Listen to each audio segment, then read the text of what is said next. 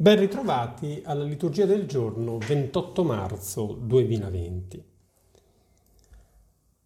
In questo sabato la liturgia ci propone un testo tratto dal libro del profeta Geremia e in particolare in uno di quei testi che vengono definiti confessioni di Geremia.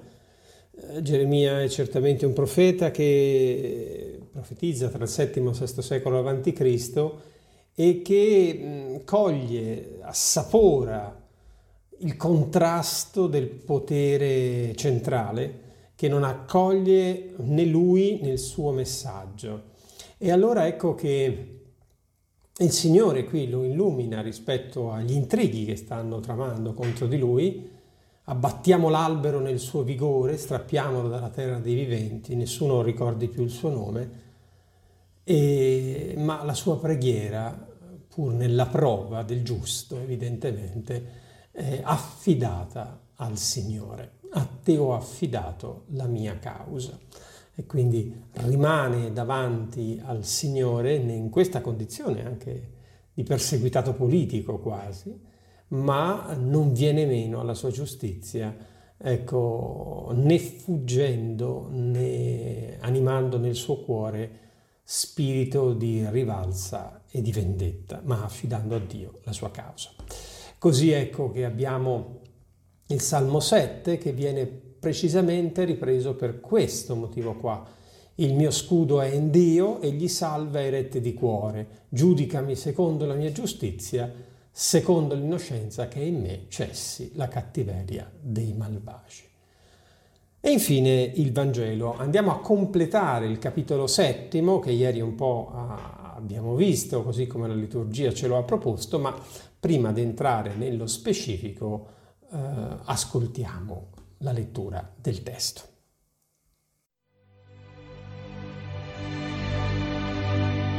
Dal Vangelo secondo Giovanni.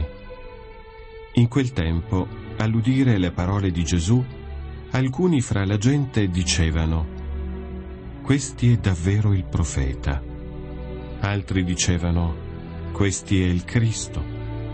Altri invece dicevano: «Il Cristo viene forse dalla Galilea?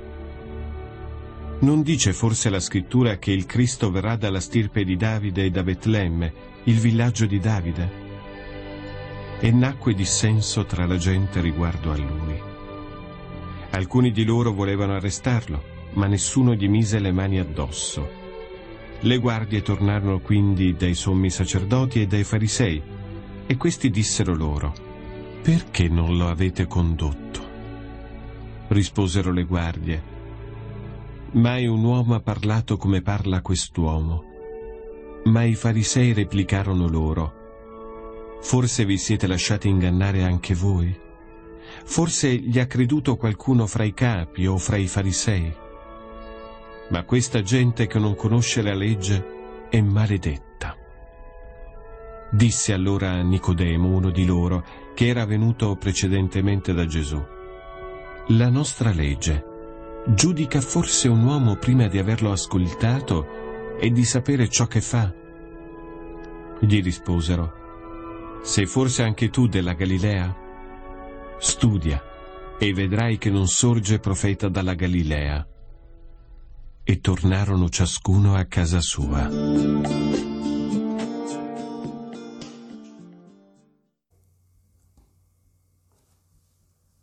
Vediamo dunque qualche considerazione su questo testo che è in linea con quello che ho affermato ieri, e cioè le discussioni intorno alla persona di Gesù ci danno qualche informazione in più. La prima è che Gesù diviene oggetto di contesa. Il testo ci riporta il fatto che c'è dissenso su di lui. Questo mi permette di fare un passaggio estremamente significativo, e cioè si perde di vista quello che Gesù ha operato, passando invece a valutare se è personalmente accettabile quello che dice. Non so se avete capito bene la mia osservazione. E cioè non si vede se Gesù è lui o non è lui il Messia, è vero o non è vero quello che dice. Si comincia a valutare che accogliere questo Messia comporta delle conseguenze. Bene, queste conseguenze sono accoglibili? Capite che in una discussione così posta non ci interessa poi molto quello che Gesù dice. Ci interessa evidentemente avere un'idea di noi stessi o salvare noi stessi eventualmente da situazioni di conseguenza e di pericolo rispetto ad accogliere o non accogliere questo Messia. E così pensate il contrasto che Giovanni ci sottolinea ancora di più. Le guardie che, come voi ben sapete, sotto pena di morte dovevano eseguire gli ordini, vanno per arrestarlo, gli tornano indietro. E tornano indietro e dice: mai un uomo ha parlato come parla quest'uomo. Ma pur anche personaggi così, voglio dire, basici come i soldati gli rendono testimonianza, ma i capi replicano: vi siete fatti ingannare.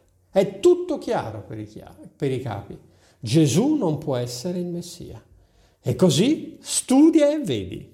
Gesù non può essere il Messia atteso. Ciascuno torna a casa sua. Non ci sono argomenti da portare. C'è una decisione che viene assunta. E via via che leggeremo i capitoli successivi del Vangelo di Giovanni, questo contrasto sarà ancora di più accentuato fino a diventare parossistico e evidentemente fino alla trama definitiva dopo il segno di Lazzaro. Però comprendete che qui non è importante la conoscenza intorno a Gesù, è importante l'accoglienza di Gesù, ma l'accoglienza di Gesù, fin quando nel nostro cuore è condizionata al nostro rimetterci o non rimetterci, capite che sarà sempre impossibile. E questo giudizio della parola è per tutti coloro che, nel momento in cui Gesù parla, cominciano a fare le loro valutazioni. Questo si tiene, questo non si tiene, così si può vivere, così non si può vivere. È lo stesso atteggiamento.